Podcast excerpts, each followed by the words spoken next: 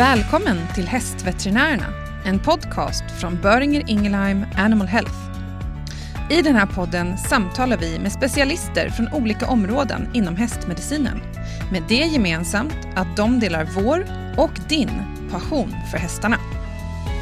Hej! Välkommen tillbaka till Hästveterinärerna. Podden för dig som är veterinär eller djursjukskötare och jobbar med hästar. Jag som pratar heter Maria Wilhelmsson. Det är dags för ett nytt tema i de kommande två avsnitten ska vi lyssna på samtal som jag hade med Janni Tigrau, diplomat i anestesiologi och en otroligt kunnig person inom smärta och smärtbehandling. Jag träffade Janni när hon spelade in två webinars tillsammans med oss om smärtfysiologi, smärtbedömning och smärtbehandling hos häst. De här webbinaren finns inspelade på vår sida vetportal.se där du som är veterinär kan logga in och få tillgång till dessa. Smärtfysiologi är ett otroligt intressant ämne och Janni är verkligen en riktig expert. Och dessutom en fenomenal föreläsare, så missa inte det. Men för att få en försmak på webbinaren så kommer här vårt samtal. Håll till godo!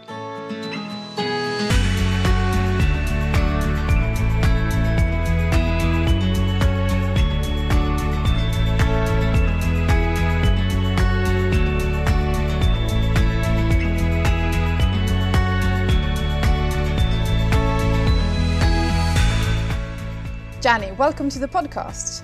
Thank you. Thanks for having me.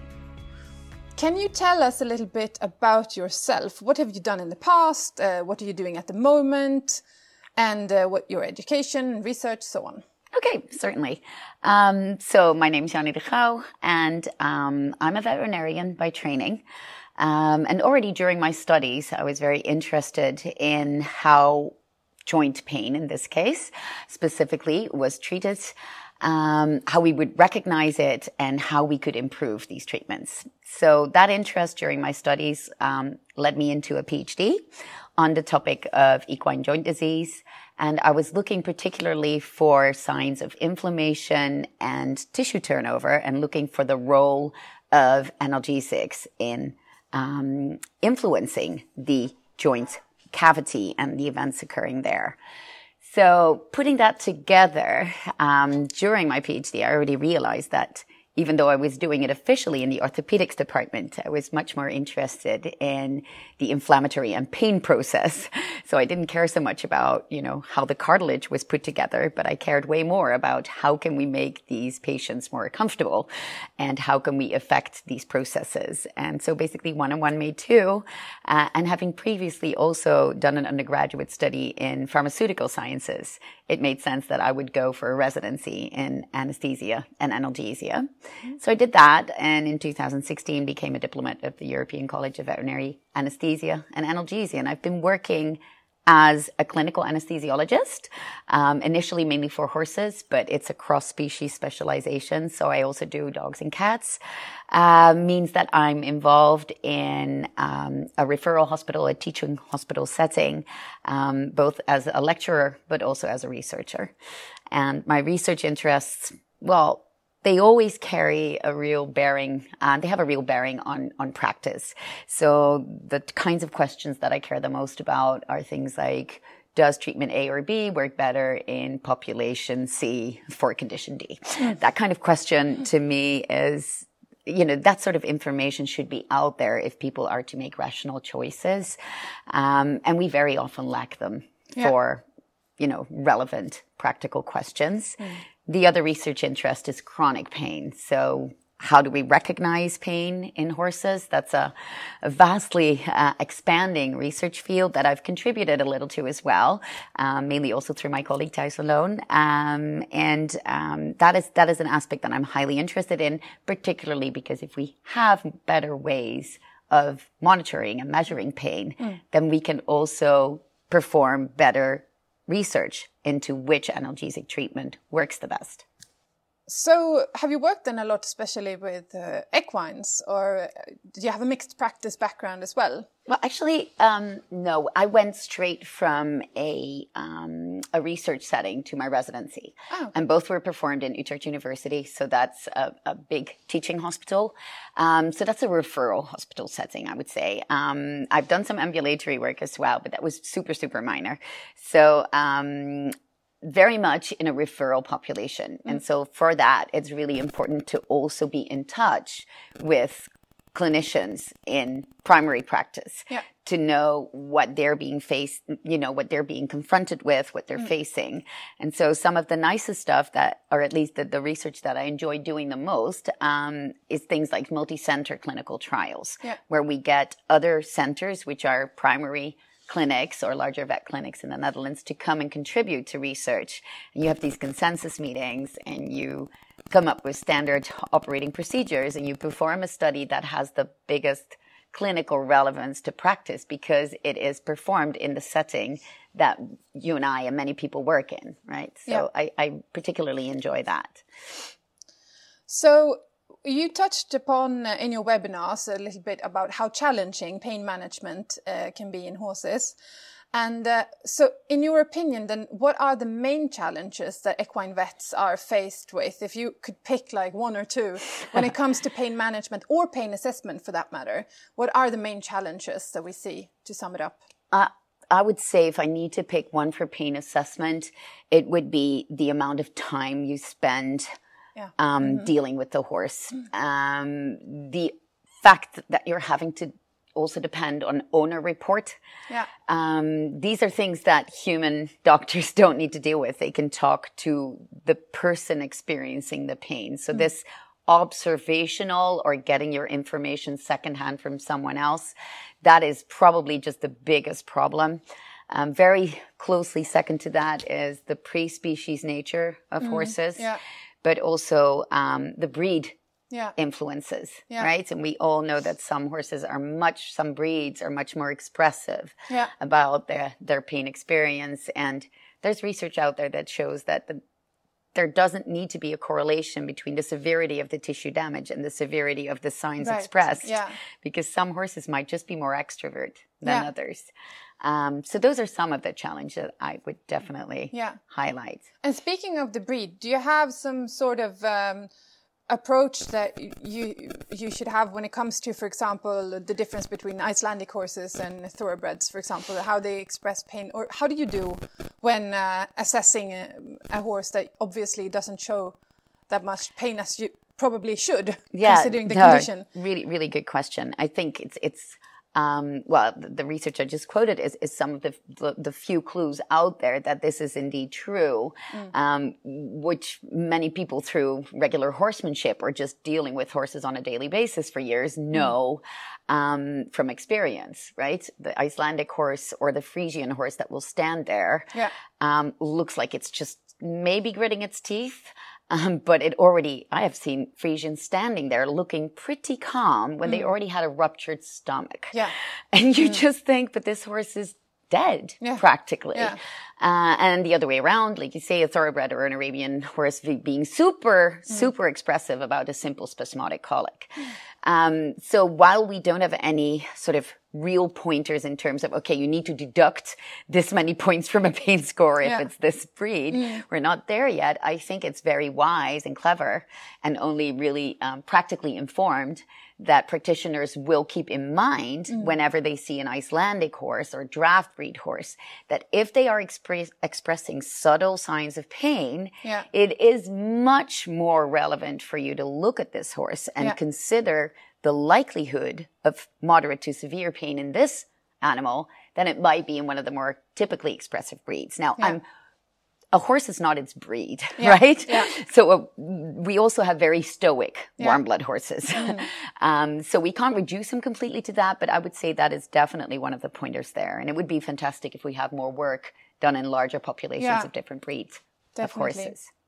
So when it comes to other uh, differences in in uh, considerations, uh, foals, for example, how do we what do you what do we need to consider when it comes to pain assessment and management? You touched upon the assessment a little bit in your lecture, but um, how how else do they differ from the from the grown ups? Well, it's, yeah, it's a really good one. Uh, one is the influence, obviously, of the mare yeah. and of strange surroundings. Right, a foal is when they're not asleep, mm-hmm. they're exploring and otherwise yeah. they're asleep again, right? Yeah. So you will need multiple moments of monitoring and looking in on this foal because any horse that would be lying down in its stall for a long time mm. would be suspects. But a foal, it can be completely natural behavior, right? It's just resting. So we will need multiple observation moments. Um, indeed, some of the behavior, like um, lip smacking, might differ and also facial features and expressions may be different. So that's what we mm. highlighted in our in our um, uh, development of the foal facial pain scale. Mm. Um, what's also important is that follow up work on that is many foals are admitted for pretty serious conditions. They may include sepsis. They may include neonatal maladjustment or asphyxia syndromes. And these may be dummy foals, yeah. right? And we know from um, the human intensive care setting that when people's mental state is suppressed. Mm-hmm. So when they're either obtunded or very stuporous, um, their facial expression is also yeah. reduced, yeah, right? right? So mm-hmm. that can really, really influence how expressive mm-hmm. they are about pain signals. So mm. the interaction with the animal and with the mare needs to be as minimal as possible. So you would have to do observations from a distance, even something as simple as entering the ward or the stall can already affect what the mare does. And then mm. what the mare does affects the foal. Yeah. Um, so there would be multiple moments and you would need to try and as minimally interfere with the foal as possible. So it's even trickier possibly yeah. for foals than it is for adults. Yeah. Do we see, do you see um, major differences when it comes to different ages? Of course, as, as the older a foal gets, it gets more moving around, also a little bit more uh, startled or easy mm-hmm. to scare, sort of. True. Uh, do you see um, or do you experience that you need to have a different approach to, for example, a six months foal? Yeah, a foal behavior develops quickly, right? Yeah. And we all know that if you you can still sort of place a foal in lateral recumbency, and they will sort of subject to it. Yeah. Whereas an adult horse will never subject yeah, to it. Yeah. They'll fight till the death. And over a time frame, they develop this kind of mm. flight character and a typical adult equine behavior. Um, obviously, their facial features also change as they grow out. Yeah, yeah. Um, so I would say in our initial study, we looked at different age classes. So we mm. had a zero to 14 days and one that was up to about two months of age. Um, we haven't included another group that was say up to six or up to a year. Um, so it's hard for me to say anything based on data, but mm. from the clinical perspective, I would say definitely the three month or four month foals tend to be particularly hard to handle sometimes mm. because, mm. well, they may have been used to a halter and they may have been handled before, um, but they're already quite strong. Yeah. and they're much harder to interact with sometimes. Yeah. So it's easier to influence them. They're startled, like you yeah. said. Um, so they require more horsemanship altogether yeah. when admitted into a clinic and also when they are subjected to a procedure that requires anesthesia. Um, many of the treatments we use will be much more closer to the adult treatments. Okay. Mm-hmm. So when we treat them, we, t- we are usually unable to avoid alpha 2 agonists if we would want to mm. in any foal over about three to four weeks of age, simply because they have become these sort of fight or flight animals mm. and you mm. just need the potent sedation. Yeah, yeah. Um, and the same goes with some of the things you might do to them while standing. A standing horse that has been trained a lot will accept much more than a foal of that age group. So yeah. you are more likely to need potent sedation yeah. to allow that. Mm. Now, I think in terms of guesstimating their levels of pain, um, I would tend towards saying, again, here's the benefit of the doubt situation where if you know, because the same thing goes to these smaller foals when they're very young, the fact that you can restrain them in lateral recumbency without any drugs doesn't mean that you can just do any unpleasant thing to yeah, them while yeah. they're being physically restrained. Yeah. Right? It's sort of the same as in farm animals, where I always say the docile nature of ruminants doesn't allow us then, it doesn't give us the moral prerogative to mm. then just say, oh, well, you know, they don't need a lot of sedation. They don't need analgesia. I can just hold them for this Mm-mm. not so kind procedure, mm. right? It doesn't preclude that. So I think um, just the fact that the younger foals might be easier to restrain physically should just be an extra reason for us to think, okay, they might be restrainable, but they still feel stress. They might be anxious. They can feel pain just as much as any others. Yeah. Um, and so they definitely weren't um, analgesic treatment for anything that's um, noxious. Yeah.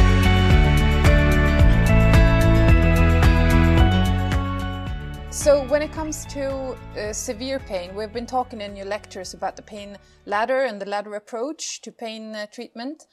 Uh, but what can we do in the cases of severe pain where the condition itself or the disease itself should be manageable, but the pain is that severe that you are considering euthanasia because of that?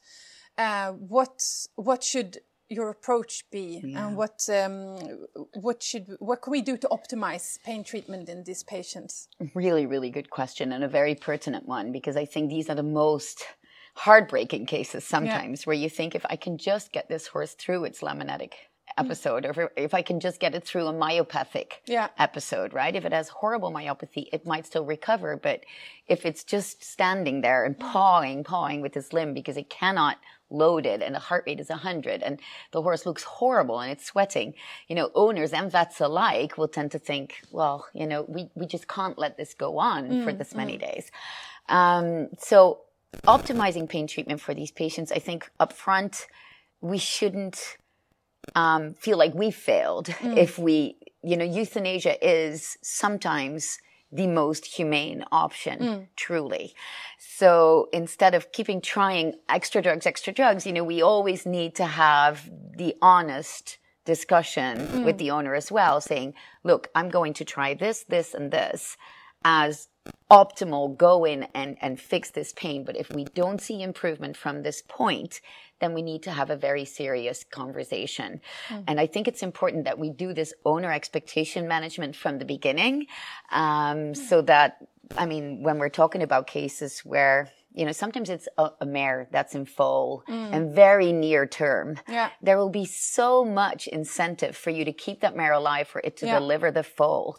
But if the pain is too severe, it cannot stand anymore or it's not eating, mm. you know, this becomes a serious welfare impairment for the horse. And in those moments, we do also need to speak for the horse. If all of our multimodal strategies that we've tried, mm. um, which have included, you know, local regional whenever possible, opioids if needed, mm. intensive care treatment. I mean, these are horses, I think, where the severity of disease, if you're faced with them in an outpatient setting mm. and you wonder whether the owner has the motivation to go for this, we really should stress the fact that you adding another oral drug is unlikely to Yeah. fix the problem and that you really feel this horse needs to either be admitted for optimal pain um, pain drugs and you know analgesics or the alternative option is to let the horse go which Yeah. is a, a tough conversation to have with an owner um, but i do think we are the um, well the guardians of, of equine welfare and so it, it makes sense to be open about your true you know sort of gut feeling about can we fix this horse? And if i try one or two more things here in the home setting is that likely to going to really improve quality of life for this horse? And if you seriously doubt it or if you think look the pain is too severe to even allow me to try then we need to have the other conversation. Yeah. Um, so when it comes to, uh, you mentioned uh, also in your lectures a few cases that uh, is likely to be seen uh, either in clinic or in, in the field. Um, but when it comes to uh, the severe post-operative colics, um, what's your approach on them? How to manage? Because they can also be very, very painful uh, to the point that you have to put them on the table again because you think that Right. something we, we didn't manage to solve this issue. very true What's your approach on these ones? Well, these are obviously hospitalized patients, right? They will be. Um, so if we if we approach it through a ladder approach, we would say all of our postoperative colics are placed on a non-steroidal, so uh, uh, unless they have a contraindication for it, right? Um, but we would place them on IV fluids, and we would have an NSAID, probably flunixin twice daily, would be our baseline um, option. And on top of that, we would put any strangulating lesion, whether it's small intestinal or large intestinal, on a lidocaine CRI. There's a lot of discussion as to the yes or no of prokinetic effects. But what I tend to stress there is that I don't think the gut is all of a sudden going to start moving when I start a lidocaine CRI. Mm. The nice thing is that this drug has anti-inflammatory mm. effects as well as anti-ischemia reperfusion effects. And these kinds of injuries are very common, right, in these strangulating colics. Um, it also reduces the um, dependence on all of the other analgesics possibly. Yeah. So while I say maybe the prokinetic effect is debatable, um, at any rate, it doesn't negatively affect GI motility. Yeah. Which is what many of the other analgesic drugs do, right? Mm-hmm. If you opt for an opioid or an alpha 2 agonist, the GI motility aspects of those drugs are rather negative. Whereas yeah. for lidocaine, at least there's no, you know, if it's positive, the judges might not be completely out there. There are studies that show, yes, others contended. Um, but certainly it doesn't seem to be negatively impacting GI mm, motility. Mm. So even for that, I want it for its anti-inflammatory and analgesic effects. Mm. Um, then I'd say if the horse is still painful, and for us that would be like a composite pain scale score over like nine or higher, mm. we would say, okay, what else is going on here? Now you will recall that a CPS also um, includes temperature, mm. pulse, and respiratory rate. Mm. So if you score threes on those, then that in three categories is already a 9 mm-hmm. right? So endotoxemia um, can be, or SIRS can be a real cause for these higher pain scores and not necessarily reflect pain per se, but it definitely yeah. reflects how this horse is doing mm. and that you need to do more. So if I feel there are signs of underlying endotoxemia, I might want to treat that condition, mm. right? It will also improve the horse's well-being. Pain, purely pain, um, we can go for butorphanol CRI.